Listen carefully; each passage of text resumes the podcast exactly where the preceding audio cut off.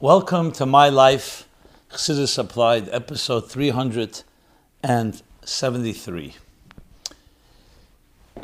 This program is dedicated in memory of Francesco Lepore and Harry and Agnes Montgomery. Well, we're coming straight out of this rich holiday season, the month of Tishrei, Rosh Hashanah, Aseres Tshuva, the 10 days between Rosh Hashanah and Yom Kippur, Yom Kippur, the four days between Yom Kippur and Sukkot, and Sukkot leading into Hoshana Rabbah, Shmini Atzeres, and Simchas Torah. And just yesterday was Shabbos Bereshis, the Shabbos that serves as an interface between the holiday season and the rest of the year. Chassidus explains that the month of Tishrei, as its name indicates, Tishrei is the letters Reshis, like from the Pasuk, Mereshis Hashana ad Achrish Reshis without an Aleph, is the letters Tishrei. Reshis is ahead. It's not just the beginning of the year, it's the head of the year. Like Rosh Hashanah is not just Tchilas Hashanah, it's not just the beginning of the year, it's the head of the year. What's the difference? The beginning is like the top of your body is the head. But the head is much more than just the top. Is the central nervous system, the control center, mission control of the entire body. So too in time, Rosh Hashanah, and more generally Tishrei, is the central nervous system of all the days of the year. And it controls them from the head. So these are therefore a month that is so powerful in that sense. Because it controls not just the month, but everything that will happen the coming year. Chassidus indeed explains that from the holidays, each one has its own power and energy. We derive and draw energy into the everyday. So from Rosh Hashanah, which is Yomim Tevim Moedim Klolim, it's called, general, all encompassing holidays that are just not just what you experience that day, but they're also a source of energy. And Rosh Hashanah, renewal, Kabbalah Soil, the idea of experiencing a higher and being accountable to a higher reality. Yom Kippur, the sanctity, the hope, the forgiveness, that nothing is impossible, that even when the tablets were broken, and even when a relationship is betrayed, you can rebuild and do tshuva, return to that core essence. And finally, Sukkot, and each day growing, celebration, joy, simcha, all the way to its apex, the culmination of Simchas Torah. That from Rosh Hashanah we gain the energy of renewal and connection to a higher reality in every day of the year. From Yom Kippur, the sanctity, tshuva, forgiveness every day of the year. And from Sukkot and especially Simchas Torah, simcha and joy throughout the year. So when you think of it that way, these are really resources, gifts given to us that can help us cope with and deal with any challenge that comes our way. And even if there isn't a challenge, to cope, to grow, and be the best possible human beings we can be. So that's where we are right now. And Bereshis is an interface. It's the last Shabbos of the month of Tishrei, but it's also Shabbos Mevarchim. It blesses the month of Cheshvan which is the first of the so-called mundane months, going outside of Tishrei, outside of the head. And, in, and indeed, Bereshis is the letters Reshis. It also has the words Reshis, head, like Rosh Hashanah, like Tishrei Reshis. So it serves as an interface that allows us to bridge these two realities. But here comes the big question How do you maintain the inspiration? How do we maintain the inspiration? That we gain in a month like Tishrei. It's one thing to get inspired, it's another thing to maintain it. And we all see how difficult that may be. So let's address that. The first thing we need to state that nothing comes without effort. The Gemara says that uh, became one of the Yud Beis Psukim Mamari Chazal. If someone says, Yegaiti v'lei matzosi, I've made effort, I've toiled, and I have not found results.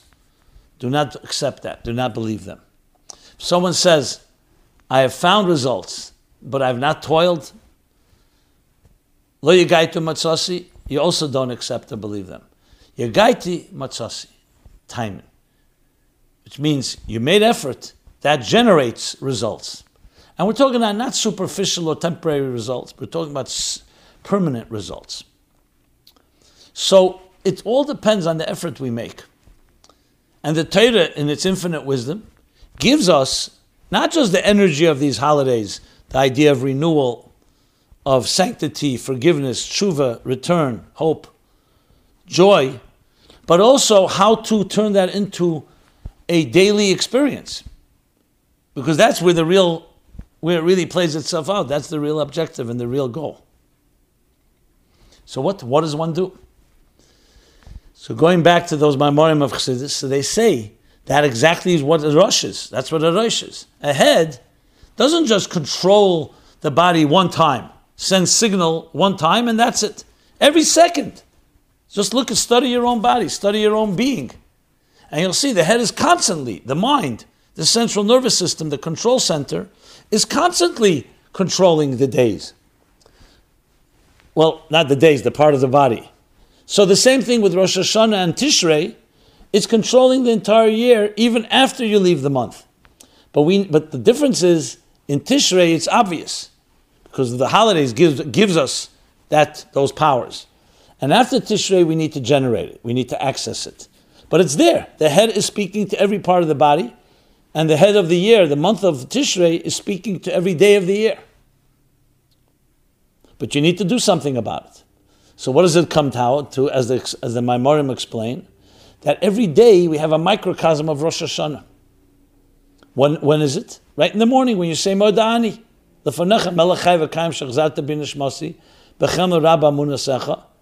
are you saying? Melech. What do we do on Rosh Hashanah? We crown the king. Tamlichuni Alechem. And we are accepting a renewed contract with God, who renews the, the annual contract of the of, of for the life of and the sustenance of existence. And on a microcosmic level, every morning we do that, and it's directly connected. So Rosh Hashanah of Tishrei is actually implanted in each day, but we need to say it and we need to think about it, not just lip service. Yom Kippur is a mini Yom Kippur in every day, not necessarily the fasting, but the ability that tshuva to be able to correct mistakes, to grow, forgiveness, sanctity. Every day we have moments when we do that, whether it's a moment of prayer or it's a moment when we make that effort. And finally, joy. So, though the full blown joy is on Sukkot and all the way leading to Simchas Torah, like the full blown Yom Kippur is on Yom Kippur, it's Achaz Bashana, and the full blown Rosh Hashanah is on Rosh Hashanah, but in a microcosm, it's there every day, but we have to do something. So, how do we do it? So, we're told. It says three pillars upon which the world rests, stands. Elam also includes the microcosmic world, uh, uh, um, Elam Kotn Adam, that every human being is a universe, a microcosm.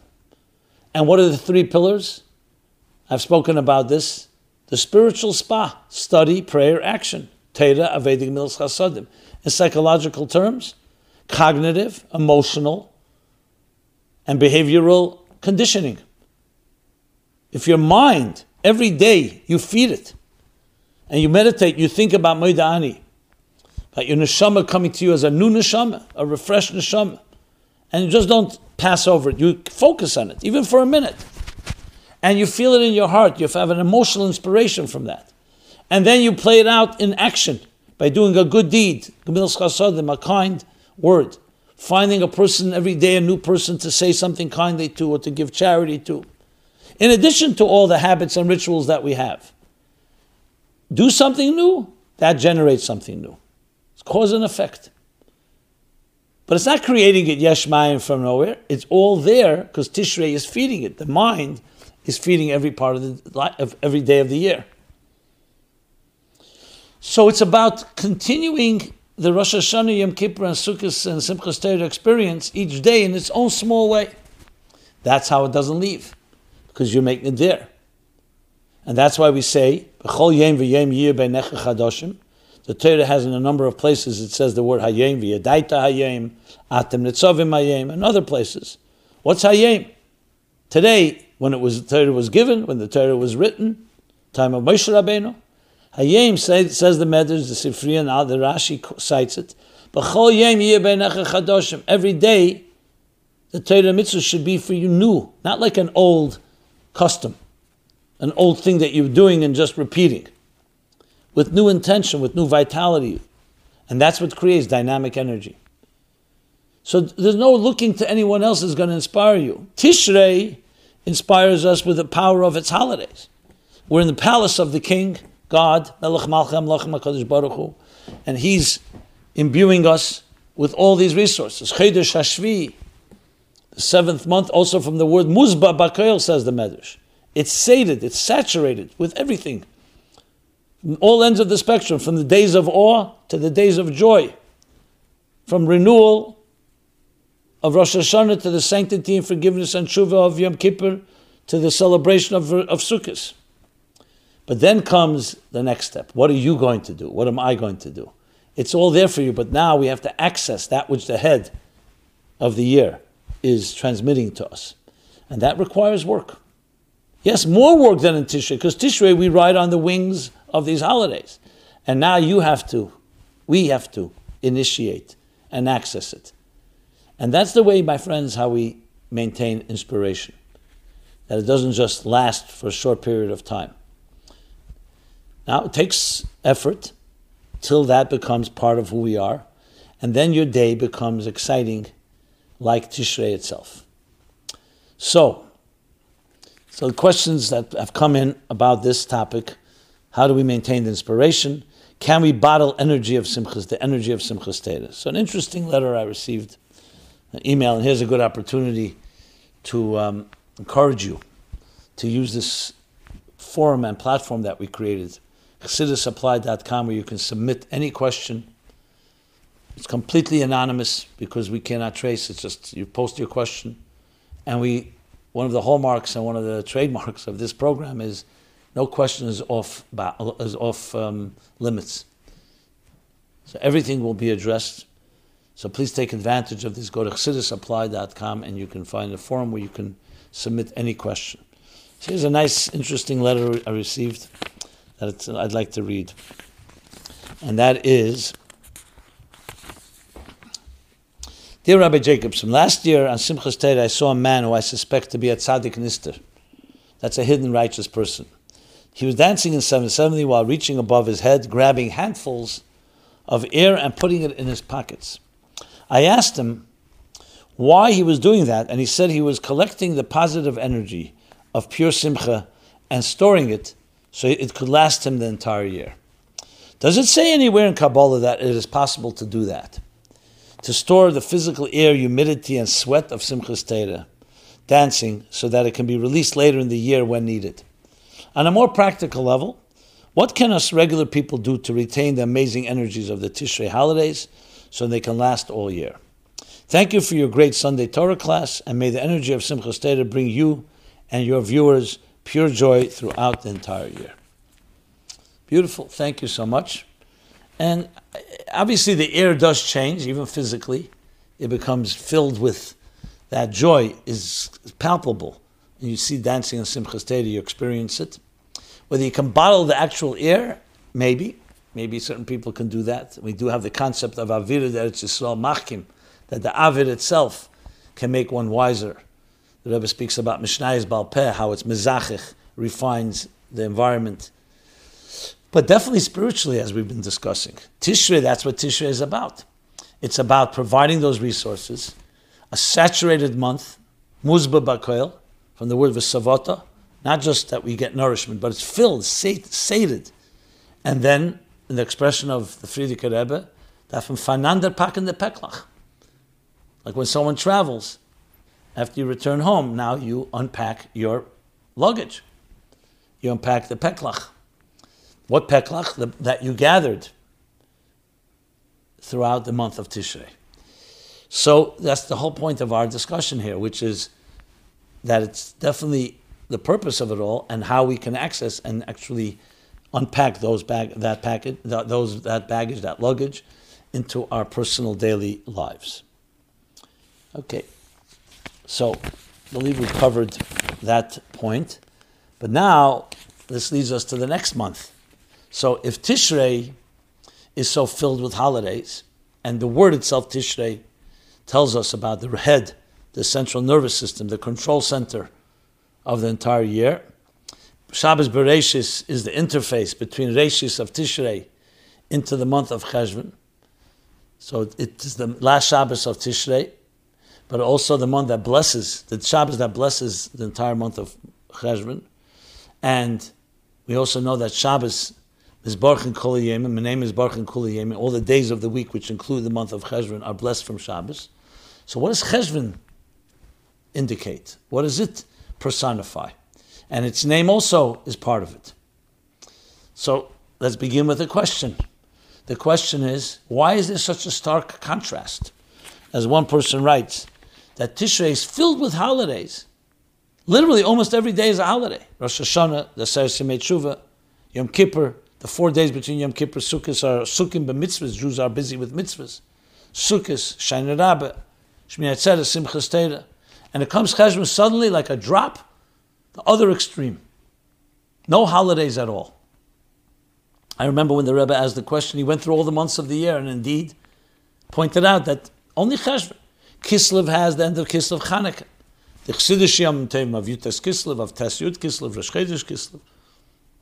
Tevis, the beginning is still Chanukah. Asar B'Tevis is a fast day, but Yehovchi Yom Emel L'Sasun L'Simcha L'Moedim Tevim it will it carries the potential and will ultimately become a Yom Tov. Shvat is Tu B'Shvat. Other is Purim. Nisan is Pesach. Iyar, the whole entire month. Every day we, we make a mitzvah, the mitzvah of Sfiras Eimer. We have Pesach Sheni, Lag Ba'Eimer. Sivan, Shavuos. Tammuz, Shivasa B'Tammuz, like Asar B'Tevis, Yehovchi Yom Emelu. L'moedim Tevim. Of, you have Tisha B'Av, which will also be transformed, and then you have Tu B'Av, that the Mishnah says, that the Jews didn't have holidays. Lo Yom Tov Yisrael ki Compared to Yom Kippurim. Holiday Yom Tov. El, the entire month of El, is a Chedesh Harachamim that radiate the thirteen divine attributes of compassion. Only Cheshvan does not have a holiday. Why such a stark contrast? Give one holiday. I mean, you could spread it out. And the answer is very clear from what we discussed. And I just want to read uh, one of the submissions that touches upon this It says the following. It says, Why is Cheshvan called Mar Cheshvan? Which we'll get to in a moment, all in, this context. Even though it has no holidays, the weather is not too freezing cold. The weather is not too freezing cold yet, as, as January and February are. But in all seriousness, Cheshvan shouldn't be looked down upon because of lack of holidays. It should be looked at as a more special month because we can still accomplish a lot of Torah and mitzvahs, and we have to do it without the extra energy the holidays give us. So when we do mitzvahs and cheshvan, it is that much more special because it comes from us, and not a special holiday energy that assists us. So instead of Mar Cheshvan, let's call it Gili Mashiach Cheshvan. And absolutely correct, because there's something that comes to us, Susa through the effort below, that's far more internalized, more premius, and it becomes part of us. We are talking before about inspiration, that it shouldn't just dissipate. As long as it's coming from above, that's Tishrei, that's great. It's a gift. But it's not yours. Cheshvan is now the real litmus test and the barometer. Have you really internalized it? If there was even one holiday in Cheshvan, you'd still have the gili from the holiday, the power of the holiday. Now we're given the opportunity. The giluyim are there, but now we have to access it. And Adam Reitze B'kav Shalei Yesem Etisha Kav Mishal Chavere. Chassidus explains the power of Aveda and Yegiyah. Aveda Atzmei. Your own effort, your own initiative, initiative. That a person desires one measure through their own effort more than nine measures as a gift. So $900 can buy a lot more than $100. $9,000 more than $1,000. But you'll also blow it quicker. It's not yours. So yes, in Giluyim it has more power. But the one is yours, it's your baby. And that's what Cheshvan is. So that stark contrast, exactly, Tishrei, filled with holidays, saturated. And we have that power. Now, what are you going to do with it? You need to unpack it. You need to reveal it. You need to access it. And that's why Cheshvan is called Mar Cheshvan. Mar comes from the word bitter. Because when you think about it, initially it's very sad. Here you are celebrating in the palace of the king with all the revelations, and now you got to go back to your regular routines and life. It's like a certain, uh, certain uh, uh bittersweet feeling about it. But then you're told, no, you can achieve a lot more through your effort with the power that you were given. And don't think that you don't have that power. The power is with you. But now you need to generate it. So it's not like God and Hashem stops giving us that energy. It continues. The head continues to control every day of the year. But now we need to reach and access it. During the holidays, we're lifted on its wings. It carries us. So it's a tremendous lesson in life as well. In general, the importance of inspiring someone, empowering them, but then making them feel shalheves elim They need to be able to be a flame that rises on its own. And without cheshvan, we don't have the own rising on its own. You have that which was given to you, illuminated, warmed by higher forces. That's the power of the month of cheshvan. That mar cheshvan, and that bitterness becomes actually transformed to something even sweeter, mamtakim, as Alter Rebbe explains in Tanya. That when you turn something bitter into sweet, it's even sweeter than something that was initially sweet. Okay, so that covers the issue of the transition and the lessons learned and how important it is in general in our lives, how to continue maintaining that vitality that's there. It's true on Rosh Hashanah, it's a new energy for the entire year, unprecedented energy. But the truth is, every day, every moment, that energy is renewed. With unpacking the energy that was given to Rosh Hashanah, which is a Er Chodesh, completely Er Chodesh not just Chidush HaYeshenus, that's just renewing that which was there before. So we can access the Rosh Hashanah renewal in every day, in every moment's renewal, and really becomes, resolves the challenge of boredom and monotony and all that tainug the ain't a tainug, you know, a pleasure that continues, suddenly it loses its pleasurable, novel element to it, that we can, but at this time it has to come from us and our efforts. Okay, since we're talking about Bereshis, and yesterday was Shabbos Bereshis, and we didn't have a program last week, so let me address some things from Shabbos from Pasha Bereshis. Then we will talk about some things from Parshas Noach, which is the coming Shabbos. Since we talked, yeah. So, question number one: the first three words of the Torah, most famous words, are Bereshis Bara Lekim. The beginning, God in the beginning, God created heaven. But the first three words, why doesn't the Torah begin with Elikim bara bereshis? God created the beginning of existence. Instead, it implies the beginning created God. Or it wouldn't, I wouldn't say implies, it could be misunderstood that way. As if before existence there was no God, God forbid. This contradicts our belief that God always existed even before creation. Well, to strengthen the question, Taka says in the Gemara, Talmi Amel, the king, the Greek king, insisted that the Jews translate the Torah from Hebrew into Greek. But he knew that they may change things and he wanted to have an accurate translation. So he took many sages and put them in different rooms so they couldn't communicate with each other. And then he can compare notes, he can compare their translations. They all changed, instead of writing in the beginning, beginning, Bereshis Bar they translated that God created Bereshis, Elikim bara Bereshis in Greek. So why doesn't the Torah just say it straightforward? Why does it even leave room for a different way of interpreting it? So most people translate in the beginning God created heaven and earth. Is that what he's trying to say in the beginning? Or that God created the beginning? So first of all, this is not the only time where we find something in the Torah that can be misleading. There's something much more blatant in Pasha Bereshis. The Gemara says that when Moshe was, on, was learning, the Abish was giving him Torah, and he read, Nasa Adam, it came the sixth day of creation, Nasa Adam, B'tzalmenu Kid Musenu.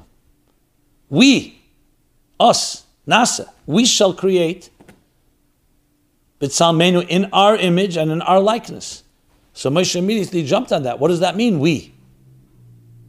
There's no plurality, there's no duality, God forbid. Our image, your image, my image, God's image. And Hashem answers a very bizarre response. Those that want to make a mistake, let them make a mistake. But why allow that in the first place? There are many other ways that the Hashem could have stated that statement. So you see, what does he mean by that? It wasn't just that God was setting it up, say, okay, you know what, a cute uh, test that you can make a mistake.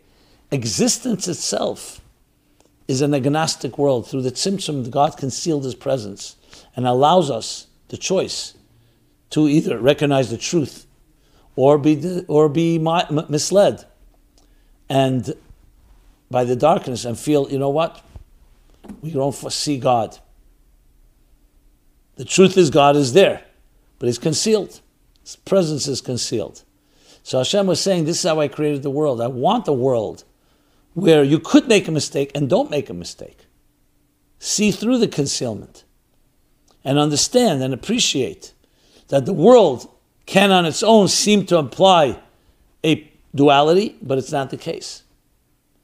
Similar to what it says in another place in the Gemara, when one of the philosophers asked Rabbi Akiva, God doesn't want idolatry. Why did he let him destroy the sun and the moon? So there won't be sun and moon worshippers. And Rabbi Akiva responded, because of some fools, God is going to destroy his own universe. He created a universe. People can be fools. They can choose to be fools. As the Tesis Yontiv asks a follow up question. Why didn't he ask the next question? So why didn't God destroy the fools? So he said, because you don't take away the free will. People can be foolish. Ezu Chacham, the wise one, Roya He sees the birthing, not just the future, the results, but he sees that, that the existence itself is being birthed and being renewed every moment by a creator. You have to apply yourself. So you can say that Bereshit Baralakim fits in that. You want to interpret it the wrong way? You have that right, but that's not the goal. But that still doesn't fully answer the question why not say Elikim Bara Bereshis. So one of the explanations is this Bereshis, you can translate in the beginning, you can create that, or that God created the beginning. God created time itself. And since the focus here is not on so much on the God element, of course God created, but it's on the creation. So it says Bereshis, time.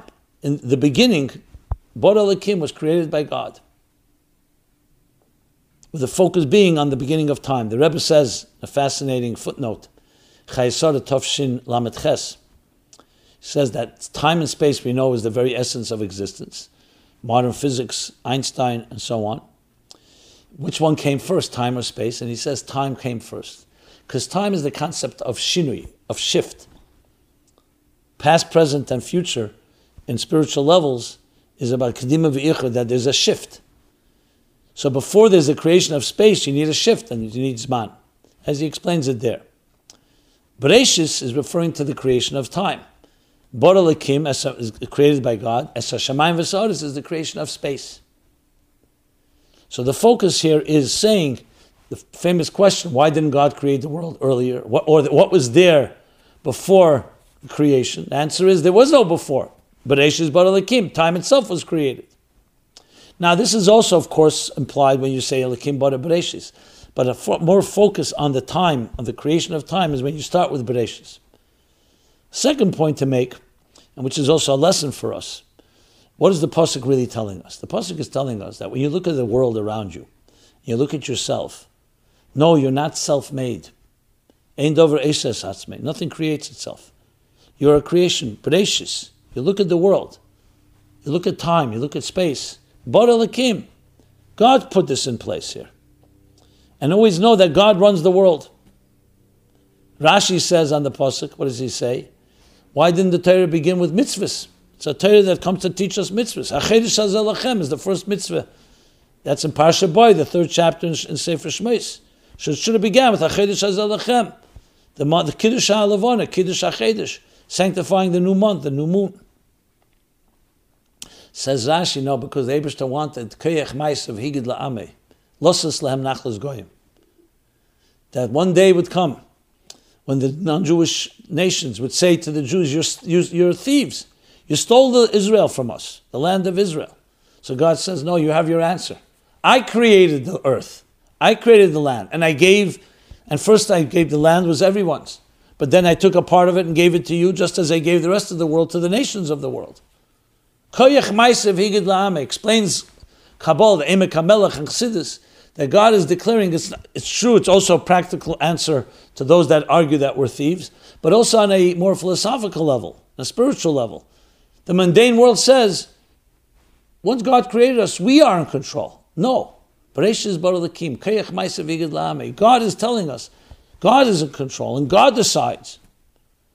And the land itself is all part of God's creation. So the lesson is very clear to us. We look at a world which we can see, sometimes make the mistake and think there's a duality, or even think that God is not here. And we come to realize, no, not only is God here, but He gave us this land, and He gave us your life. He gave you your life, and He blesses you, and it's a constant process, a constant renewal. Okay. The next question in, in, in Pasha Bereshis, when were angels created? We know there are angels, malachim. We see later in the Torah it talks about malachim. You have the malachim that came to Avram Avinu. You have the malachim that came to uh, Yaakov, and others. When were they created? You don't find them mentioned in the six days of creation. So the Medrash Rabbah discusses it and says there are two opinions. One is it was created in day two, the angels were created on day two when God created the firmament, the heaven. So he also created with heaven, he created the heavenly bodies as well as the heavenly angels. And or a second opinion, day five, when it says that a bird will fly, it includes the angels. It refers to the angels. They don't fly physically, but conceptually, is that they transcend. They are angels. They're angelic. They transcend earth and they soar on spiritual levels. That's the medrash. The question is, what's why? What's the argument here? I mean, it the second day or the fifth day?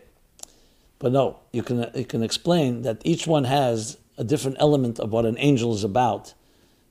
They're teaching us what that is.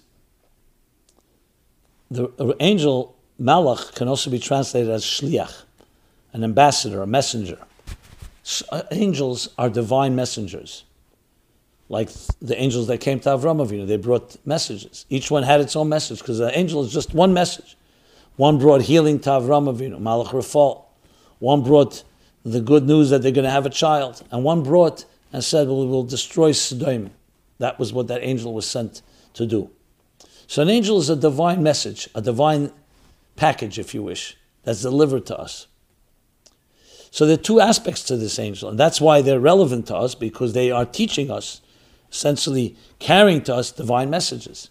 So there's two elements to it. One is the divine element, which is what's created on day two, the heavenly component of the angel. Day five is more the focus, the transcendence of the angel, that that it soars, and therefore helps us soar, which is why we mention them. The Srafim, Efani HaKedesh, the, the Chayis HaKedesh, and the Ifanim, the different types of angels, we mention them every day in davening. Why? Because they inspire us to transcend our gravitational, the tug of the gravitational pull of material life. So then the focus is on their transcendence, that like a bird that flies. So you can say these are the two different opinions. Okay. Let's move to the next question. Dear Rabbi Jacobson, is a soul a creation? Or did souls always exist in the same manner that Hashem and the Torah always existed? Okay, relevant to this parsha again, we find in the day six when man, the human being, is created. What's the pasuk say? The verse says, "Vayikach Hashem Elokim." God took Ofra in Adam, earth from the ground. Vayipach ba'apav nishmas chayim. He shaped it like what would become a human being, but it's still not alive. It's just a golem. It's just a lifeless piece of clay or earth. So vayipach ba'apav nishmas chayim. He breathed into it. He imbued it with nishmas chayim, a living soul. And that's what he called Odom Nefesh Chaya. now becomes a living entity. Neshama, therefore, is also pronounced neshima, breath, because a soul is essentially God's breath. But this was day six. Was the soul created on day six, or the human being, a soul and a body, was created on day six? So you look in the midrashim, in the oral Torah, and you see neshamas machshavten shal Yisrael kod melechol davar. The thought of the souls of Israel precede everything. Indeed, it even says in Medrash that Shnei Dorim Kod Elam, two things preceded existence, Torah and Israel. Like Rashi brings in the first Rashi in Chumash, Bereshis, Beis Reshis. Two things precede everything. Reshis, B'Shvil Yisrael, B'Shvil HaTorah. The whole world is created for Yisrael and Torah. So in time, the creation of the soul and body came on the sixth day. But in intention, Seif Maisa Machshavet Chila, the end of the product began much earlier, conceptually. Not that there was any time before, like we said, time is a creation. But conceptually, think of it this way. You build a home. So first you build the bricks and the mortar and all the details. And then you move in there. But before you build the bricks and the mortar, you already had the intention, why am I building a home? So I should have a place to live, to dwell, or my children, or I'll sell it to someone. So an intention begins, the end is there in the beginning, is wedged in the beginning. Then comes the actual process.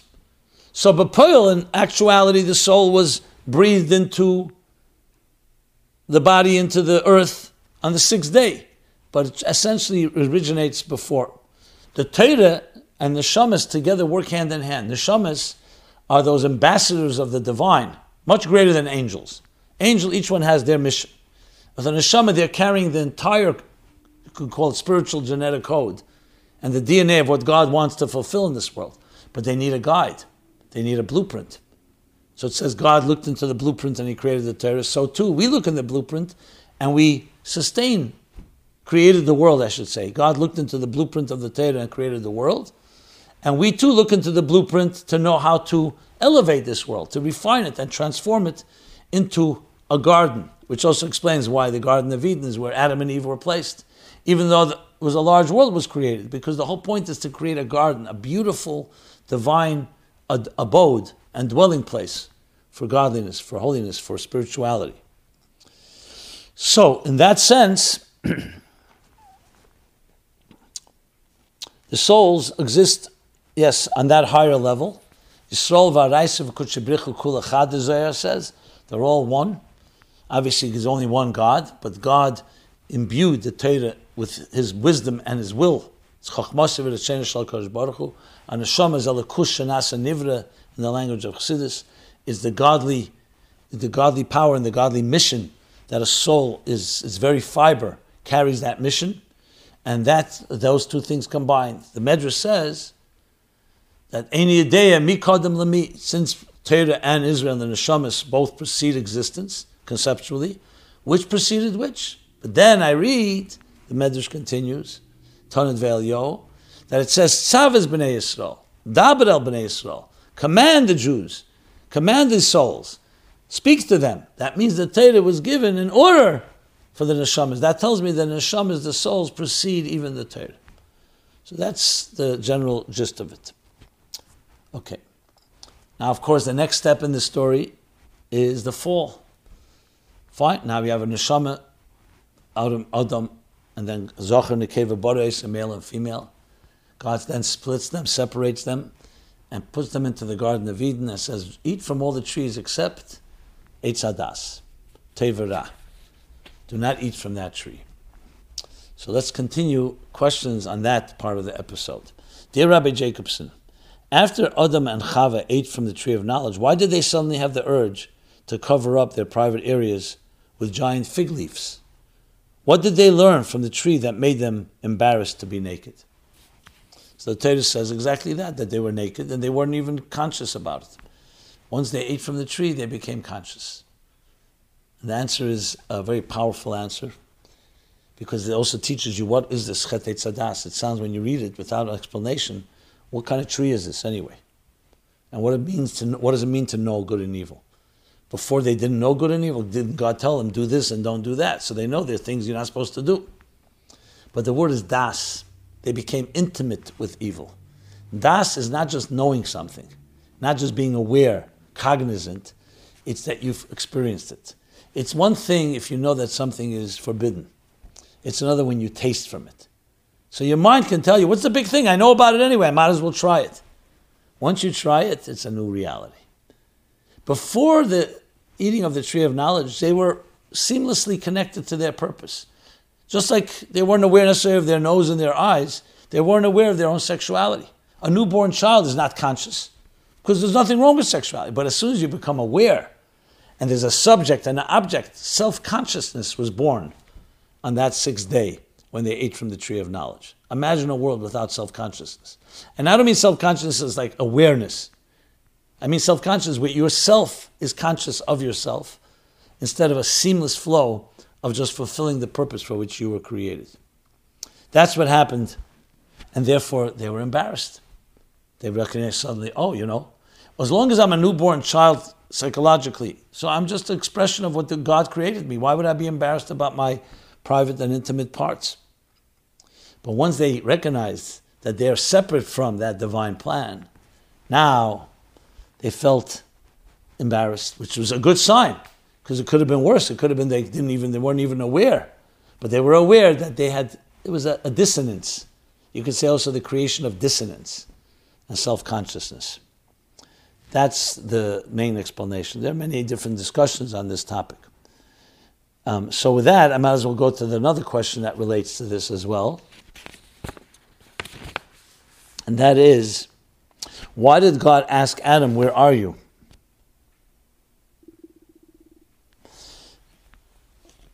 And here's how a person wrote this. Hi, Rabbi Jacobson. I'm a local apicurus that watches your Sunday podcast because I like that you answer all types of questions without censorship. My question is, in Parsha Bereshis, after Adam ate the fruit, or he says apple, apple is actually incorrect. The idea of Adam's apple is, a, is, not, is, a, is a, not based on Torah. There are four opinions, like he writes. Perhaps if it was a fig, According to other opinions, it may have been a grape or even an, an esrog. And there's a fourth opinion that it was chita, grain. Says according so after Adam ate from this uh, forbidden fruit, Adam hides under a bush when he realizes God will be angry with him, and God says, "Hey Adam, where are you?" Ayeka. Why did God have to ask that? If God is omni- omnis- omnis- omniscient, omnipresent, w- wouldn't He already know where Adam was hiding? Thank you and have a sweet and successful new year full of revealed blessings to you and all your viewers. So the Alter Rebbe was asked this question when he was in prison. So he gave Rashi's answer, and the minister said, No, I want to hear your answer. So he stood up and looked at him in his eyes and said, This is an eternal question, a timeless question asked to each one of us. Asked to you, as to, uh, uh, the question is, you've lived so many, so many years of your life. He may have said 73, I'm not sure what the age was, but he was the exact age of this minister. You've lived all these lives. Where are you? What have you done with your life? I don't recognize you. Are you living up to your calling? Are you living up to the divine image in which you were created? He wasn't, God wasn't asking where you're hiding. He was saying, I don't recognize you. You've wandered away from your purpose. You've, you've essentially betrayed yourself and your mission and your calling. That's why we're told this question.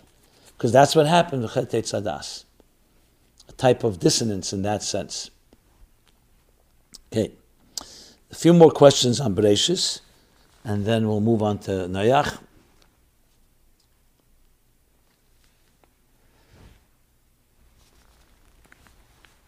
Was it part of God's plan that Adam and Eve sin in order to repair? And if so, why shouldn't we sin for the same reason?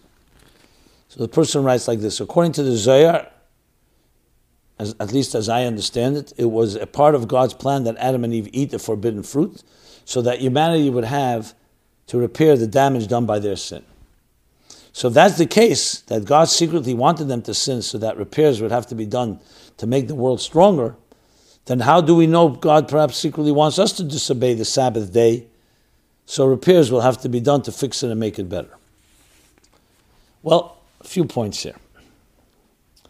It does say the concept of Neira Alil al Bnei Adam, the uh, Rebbe in Teres Chaim, and the Rebbe cites it a number of times, that God, in a sense, created a conspiracy. He set it up. put them in a garden, told them, here's a tree, do not touch, do not eat, tempted them, sent a serpent to tempt them even further. So it was like a setup, like alila, God like a, like like a plot, like, to, like a trick to get people to. Um, but that's what existence is all about. As we said before, as I said before, the concealment of the divine tempts us, tests, tests us. It's exactly what God did. He did not set up that they have to sin. Had they not eaten from the tree of knowledge, the story would be very different. There would still be a tree of knowledge. And there would be still different elements, but like, like the Zohar and Chassidus explains, very classic mimer in Tafresh Ayin Tes, Pasha Chukas, where it says, it says because of the sin they died. They would have lived forever had they not sinned. But we know in the Torah later it talks about Adam Kiyomas, about a person dying, people dying, which means it's predestined. Since it's since uh, Apayim Shana Kod Torah we talked before. Torah precedes existence, and the Torah already has uh, references to death. That seems to indicate that basically compelled Adam and Eve to eat. Because had they not, there would be no death. And the Zohar explains, and that Maimon explains it in three different ways, that no, death would have had a very different meaning then. It wouldn't have been the pain the death, the pain of death that we know. It would have been transition. Kol medagi ikrimis. It's a transition from one level to a greater level. So the lower level, so-called, dies. It's like shedding one layer of skin to reach a, to, to assume a higher level of skin, a new level of skin, a new layer of skin. So, in a world without the sin, it wouldn't have been painful. It'd be that's how you grow in a world that once they ate from the tree of knowledge, now we also have the pain of that transition.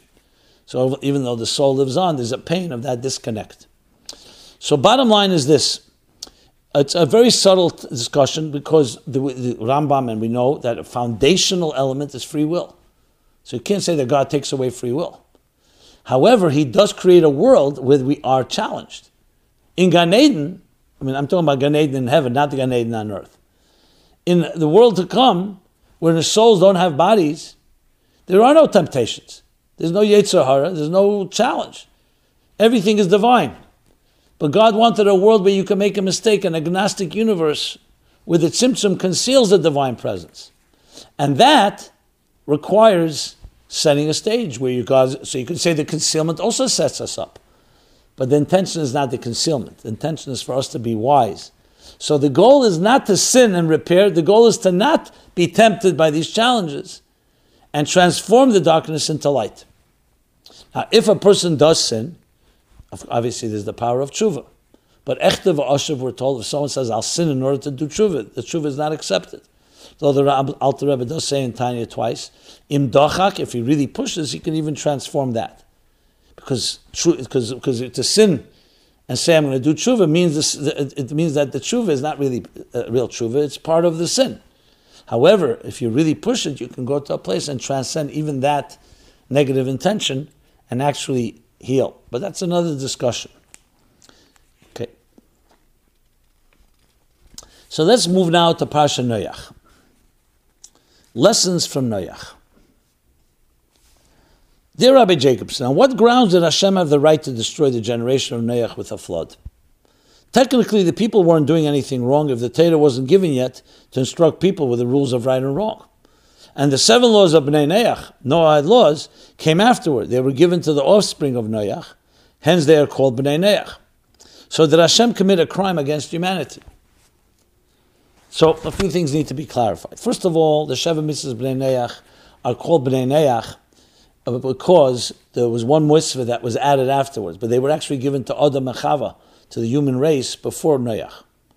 The reason they're called Bnei Noach, the Reb Marash actually has a gloss where he says Tzarechim, we have to understand why they're called. But technically, the reason is because Adam and Chava only had six mitzvahs. They were not allowed to eat meat. So once they were given permission to eat meat, the Abraham, there's another seventh mitzvah called Ever Minachai, than not to eat uh, from a living uh, limb, a limb from a living animal. That was not relevant before because they were not allowed to eat animals altogether. So the Marash asks, so why are all the mitzvahs called Bnei Noach? So different ways you can perhaps explain it because then, in a way, it was like they re after the flood they re they recommitted to these laws. So number one, the human race had laws, and they desecrated them. They defiled. They transgressed. It was a world filled with crime and corruption, and uh, and therefore, so that's number one. To say they got this these commandments later is not correct. They did add them, so they knew quite well. The second thing is this: God created the world. He can choose what he wants. It's not like to ask a question: Does he have a right to destroy? Did he have a right to create? And you look at the end of Bereshis, he says, I created it, but then I regret recreating it. Now, there's a big discussion. What does it mean he regretted? God didn't know that humans can sin and will sin? But the regret means that there's two states, Rashi says. There's a time where God enjoys the world because he created it for a purpose. And there's a time where he sees the, the pain and he acknowledges the pain. And they're needed, in the words of Chassidus, a cleansing. The Mabul was a cleansing. 40 days and 40 nights, like uh, the 40 cubits of a mikveh, the Mayim Rabim, the, the Mabul, was a cleanser. Now, why did God create it that way? So there's different sichos from the Rebbe Chelik Tezvav, Likutei Sichos, volume 15, there's a beautiful sikha. Because God first created the universe as a gift. He wanted people to earn their way. But because when you give a gift to children, they can blow it. And they did. So, in a sense, the Mabul was a part of the maturity process, cleansing the world, and that's why their lifespan went down so dramatically. Because the lifespan that they had, almost a thousand years, was a gift from above. Once they so-called, they so-called took for granted and abused that gift, now, no, now you're going to live 120 years, but it's going to be through your effort. And indeed, the Torah was not given until 26 generations after creation. Why? If the whole purpose is Torah. Because, like education, first you educate a child before you give them the obligation. So, essentially, before Matan Torah, essentially the world was like conceptually like children that are being educated what God wants, but they don't yet have the obligation. By Matan Torah, they receive the obligation. Now, Avram, Yitzchak, Yaakov, and those generations, they reverse the process that was corrupted by the first generations. So that's the picture of how this works. And therefore, they were absolutely obligated and responsible and accountable for their behavior, and that's where the Mabul came. According to the Torah, Noach and his family spent an entire year on the ark. What did they do aboard the ark not to go crazy with cabin fever? Was there entertainment on the ark? Was there a diving board so they could jump into the flood and do some swimming for exercise? Maybe some shuffleboard courts on the upper deck? Were they allowed to read books to help pass the time? Well, being that they were quality people, so they definitely used the time to study, to meditate, and to look at what our grave responsibility is. Look, our world is being destroyed because it could not tame itself and could not contain itself.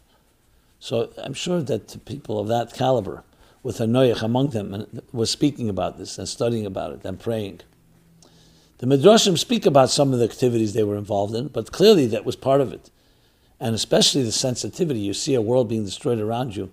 You're not just, you're not just oblivious like a tzaddik in pelts that says, hey, aniyas nafshit salti.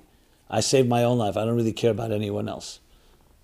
So they were involved in a deep introspection and deep meditations and commitments for the day when they would leave this ark and begin to rebuild the world. Okay. Hello, Rabbi. Kangaroos are native to Australia. Never have fossils of kangaroos been found anywhere in the world other than in Australia. If Noah took two of every animal in his ark, how did he find kangaroos in the middle of in the Middle East where he launched his ark from. And after the flood, how did the kangaroos get back from Mount Ararat in Turkey to Australia, which is an island, without leaving any fossils anywhere along the route? Along the route. Perhaps Noach's flood was not a worldwide flood, but a regional flood, and 4,000 years ago, the inhabitants of Mesopotamia and the Levant believed they were the only civilization, so when they recorded the events of the flood, they recorded it as a worldwide flood. Well, a few points here. There clearly had to be some miracles to get all those creatures onto the ark. And it could very well be because God wanted to preserve all the species. He also got the kangaroos there. And may have been a miracle to get them there. That's number one. So number two, maybe kangaroos evolved from creatures after the flood. Maybe they weren't existent before the flood. That's also a possibility. I've never seen it written about, but I'm just throwing out different thoughts and ideas on the topic. The point is, like somebody writes in the follow up question here, if the purpose of bringing animals into Noah's ark was to prevent extinctions, in other words, God wanted to preserve two so they can continue to perpetuate their species. So why is it then that God would allow and not prevent thousands of animals, animals from becoming extinct in the years after the flood until the current until our current time? Okay, interesting question. So there's no God wanted to save the world. He didn't want to destroy it all. So of course he saved the human race through Noach and his family. He saved animals by having two of each kind, so that way it has to be created anew. Even though God could have done that, but He wanted it to be as much as possible a continuation. He didn't want to destroy it all and start from scratch, which makes sense because there's a purpose for existence. The problem is they defiled it, they polluted it, they corrupted it. Okay, so in that in that sense. You could ask if that's the case, so why is there why are there extinctions of species? So first of all, let's start with the from the bottom up. Many of the extinctions are due to man, not because they just got extinct. Human negligence and human behavior that has destroyed certain species. And here again, God gave free will. We can build and improve the world. We can also destroy it. So that's where bechira, free will, comes in. We could we could do damage. Secondly, you could, you could argue that this whole point um, of extinction, there's God wanted certain basic species to be there, but that doesn't mean that certain species could die out. It's not like this doesn't state just because there were two animals from, from each species that, this, that there can be no extinction of animals. For different reasons, things may go extinct. I'm talking about besides human behavior. There's no contradiction to that. I'm not sure why that would be a contradiction. Okay. How was, next question, how was waste disposed of on the ark?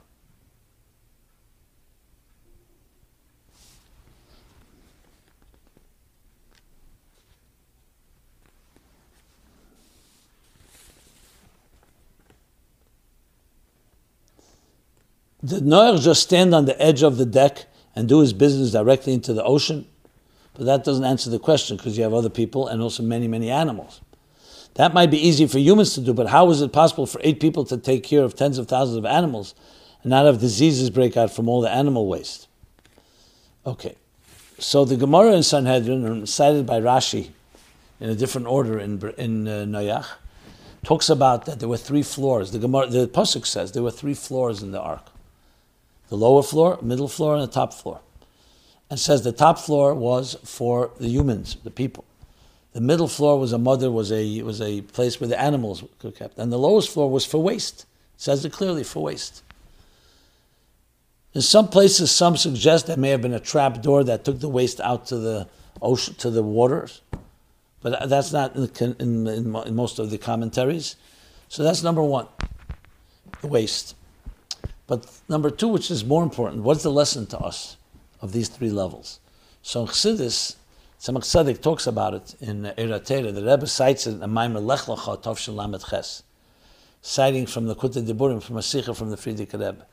That we say Tachtenim, Shnim, and Shlishim, meaning the lowest level, the middle, and the third, is referring to three levels of the soul. And when a soul gets an aliyah, it's an aliyah in all these levels. Remember, the ark represents letters of the words of Torah and Tefillah, Teva that when we are submerged in the flooding rage waters of materialism and of Daigas Parnasa concern about livelihood and all the nonsense of this world, it can deluge us, de- deluge, and create and overwhelm us. So Hashem says, build an ark. An ark is the letters, the holy letters of Torah and Tefillah, of, of Torah, study, and prayer they will serve as an, a buffer, an oasis that will immunize, that will insulate you from those flooding rage waters. So, but the soul has several levels, as we say every morning. The soul you've given me is pure. You created it, you formed it, you imbued it within me, and you protect it within me. Protection, like an ark. So we're told that the ark was lifted up by the waters. It not only protected from the waters, the very waters lifted the ark and created an aliyah in all levels of the soul. So there are two ways it's explained. The lower level is sometimes explained as nefesh, and the next level, ruach and neshama. We know the soul has five dimensions, nefesh, ruach, neshama, chay, but sometimes the first lowest level is naran, nefesh, ruach, neshama, the conscious part of the soul. The middle is chaya, and the third level is yechida. So sometimes it's bri, yitzir, asiya, the three worlds. Sometimes it's biyah is the lowest level, and atzilus is the next level, and then ak, the highest level. Which means basically that the ark represents the soul as it travels through this the flooding rage waters of this world. So first of all, you have that protection. Second of all, you're even elevated. Once you have that protection, you're elevated by the very rage, by the very flood waters. And that elevation affects all of us. The lowest level of the neshama, of course, is the place where there's waste, because it's dealing with mundane matters. That's the lower level. The next level is dealing with animal soul, and the third highest level is the divine soul. So you see how the levels, even of the ark, also are relevant to our personal service and of God and relationship with God. Okay.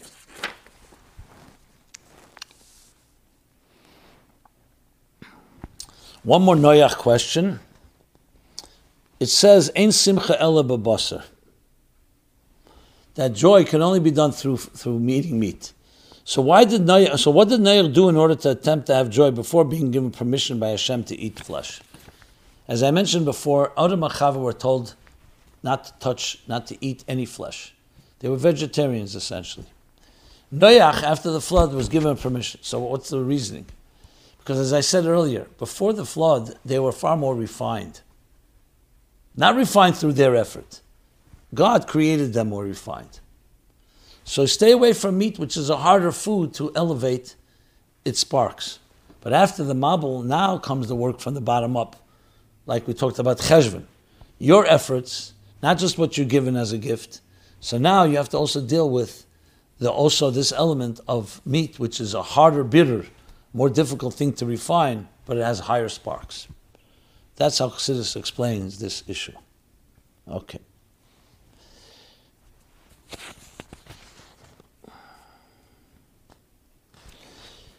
There's a few follow-ups that I'd like to do. I mean, I don't know if I can do them all. Many about the holidays, Sukkot, Simchas Torah, Yom Kippur, Rosh Hashanah. Even go back to chapter Vayelach. I think uh, I don't know if I can go back all the way, but I'll just do a few with Simchas Torah and maybe Sukkot, and then we shall uh, do the Chassidus question. So here's the question about about uh, Simchas Torah. And Sukkot. Okay. Let's start with Sukkot. Start with Sukkot. So a person is referring to something I discussed two weeks ago. Dear Rabbi Jacobson, in your pre-Sukkot broadcast, another listener, another listener cites a medrash about the nations who refused the Torah because they did not want to sit in the sukkah because it was uncomfortably hot. It's not exactly what the Talmud says, but okay. He then speculates that Jews who complain that it's too hot to sit in the sukkah may be descendants of Gerim, of converts. I'm a Giyaret, a convert, who has been blessed with a wonderful Jewish husband and delightful and upright Jewish children and grandchildren. Ken Yirbu.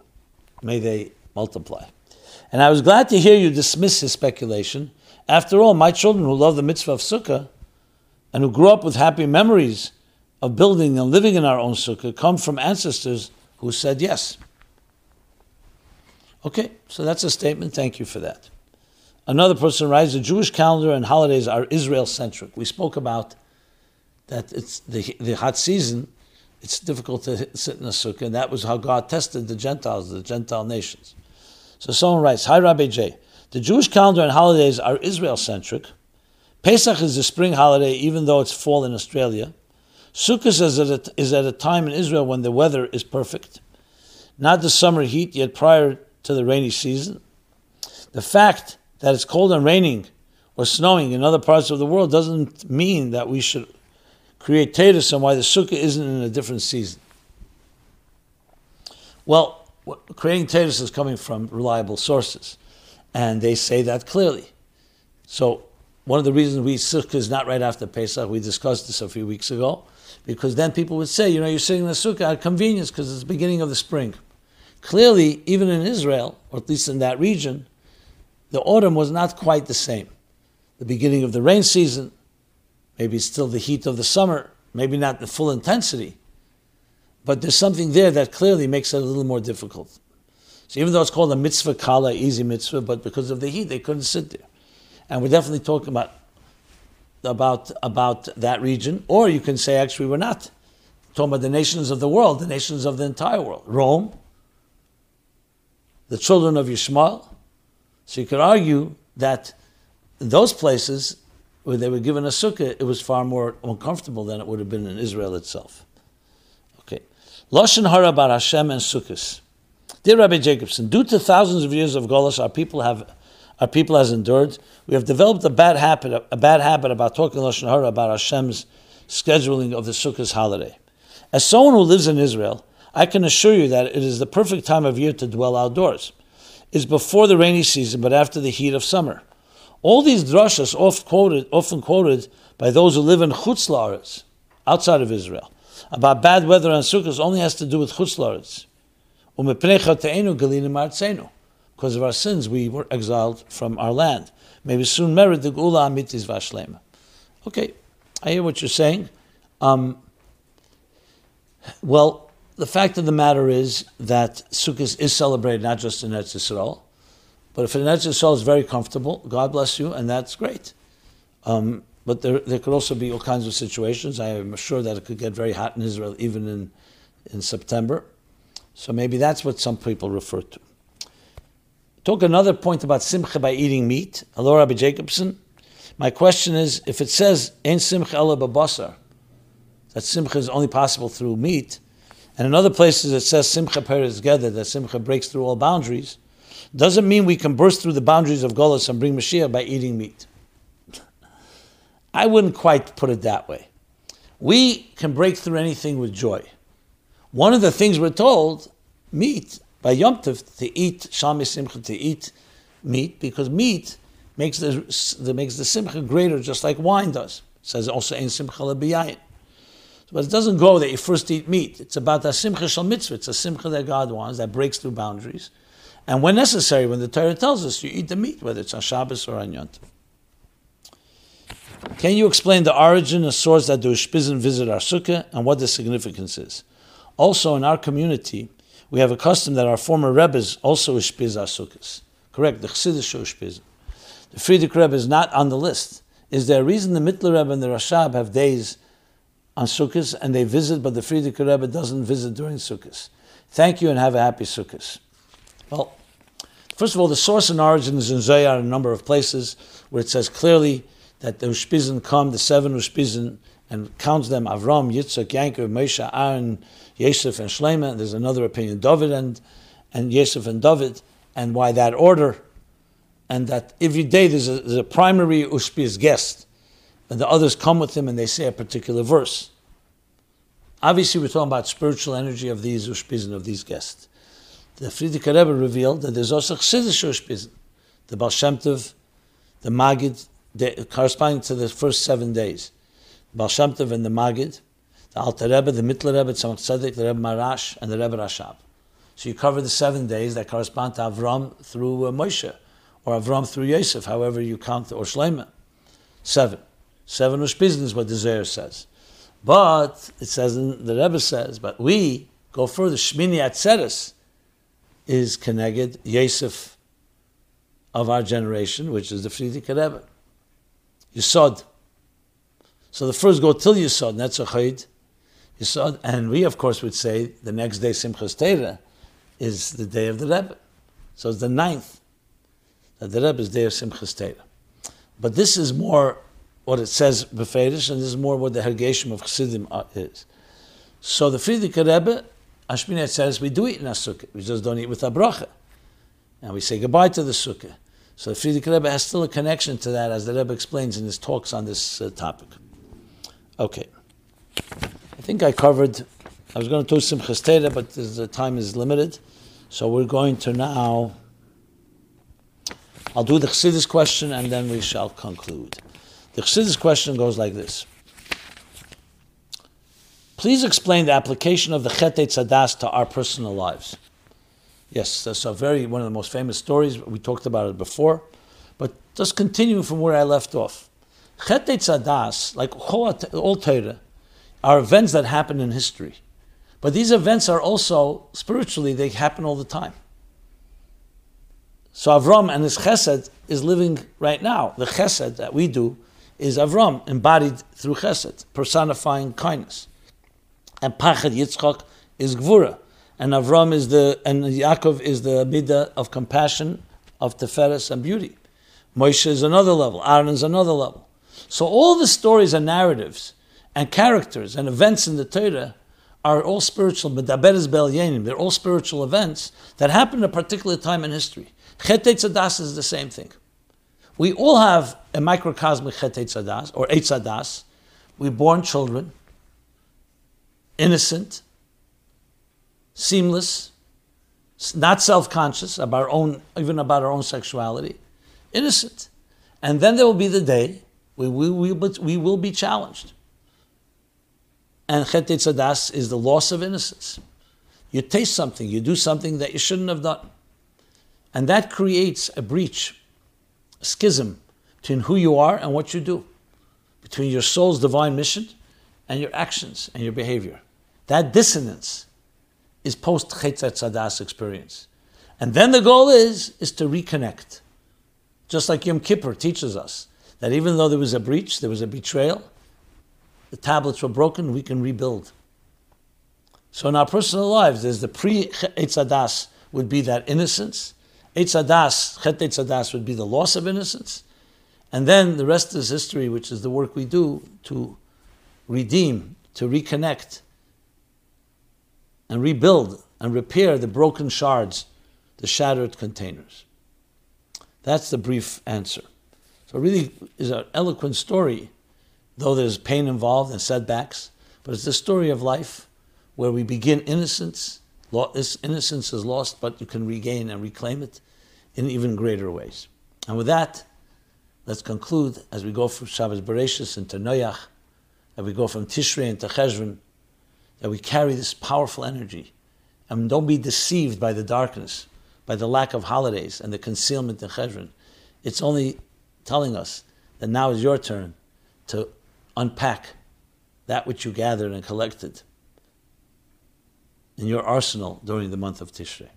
Everyone should have a good Geben Shtiar, a good Chodesh Cheshvan, transforming Cheshvan to the month of when the Beis Hamikdash was built, and we're here every Sunday, 8 to 9 p.m. My Life Chassidus Applied. This has been episode 373. Be well. This program is brought to you by My Life, Chassidus Applied. Please help us continue our programs. Make even a small contribution at chassidusapplied.com slash donate.